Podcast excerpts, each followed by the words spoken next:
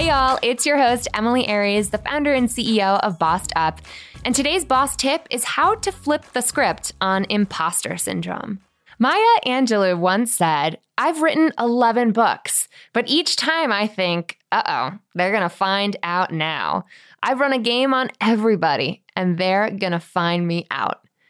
Even the most successful, prolific people can struggle with the imposter syndrome, a psychological phenomenon that tends to afflict women and people of color especially.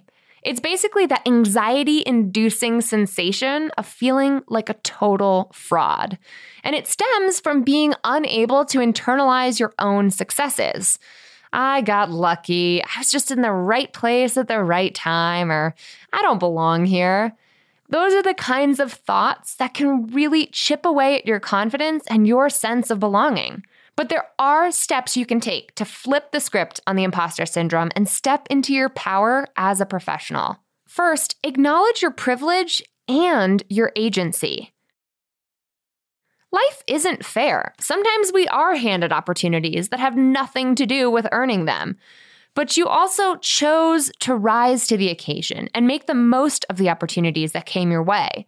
You can acknowledge your privilege without letting it paralyze you if you also acknowledge that you're trying to make the most of what's been handed to you. And that's worth acknowledging too, because plenty of privileged people squander their opportunities every day. So focus on owning your power and using it for good.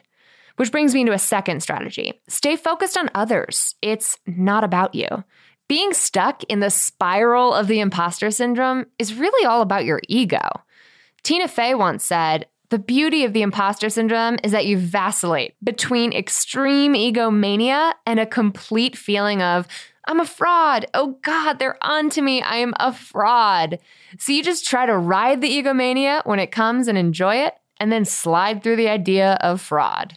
And she's right. When you're fixated on feeling like an imposter, you're focused completely on you.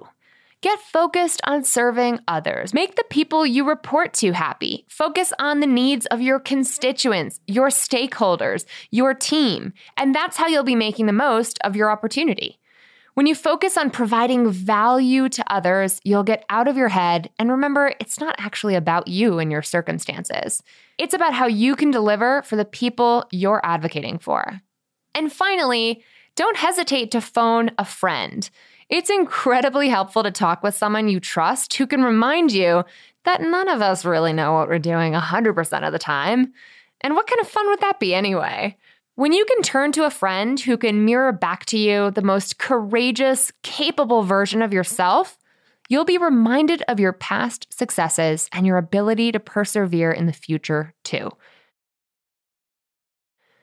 Keep in mind, this is not the time to call your most neurotic friends and family members. You don't need another person worrying for you. This is the time to call someone who believes in you, even when you're not so sure yourself. If you find that you're stumped when it comes to connecting with others who can encourage you like that, know that the Bossed Up Courage community is here for you and designed for that very purpose. So, how do you push back on the voice in your head that makes you feel like an imposter? I'd love to hear if you found this April's Boss Tip episodes helpful, and if so, we'll keep them coming. Share your experience in the comments section of this episode at bossedup.org slash episode 13, or in the Bossed Up Courage community on Facebook. I'd love to hear how this boss tip works for you.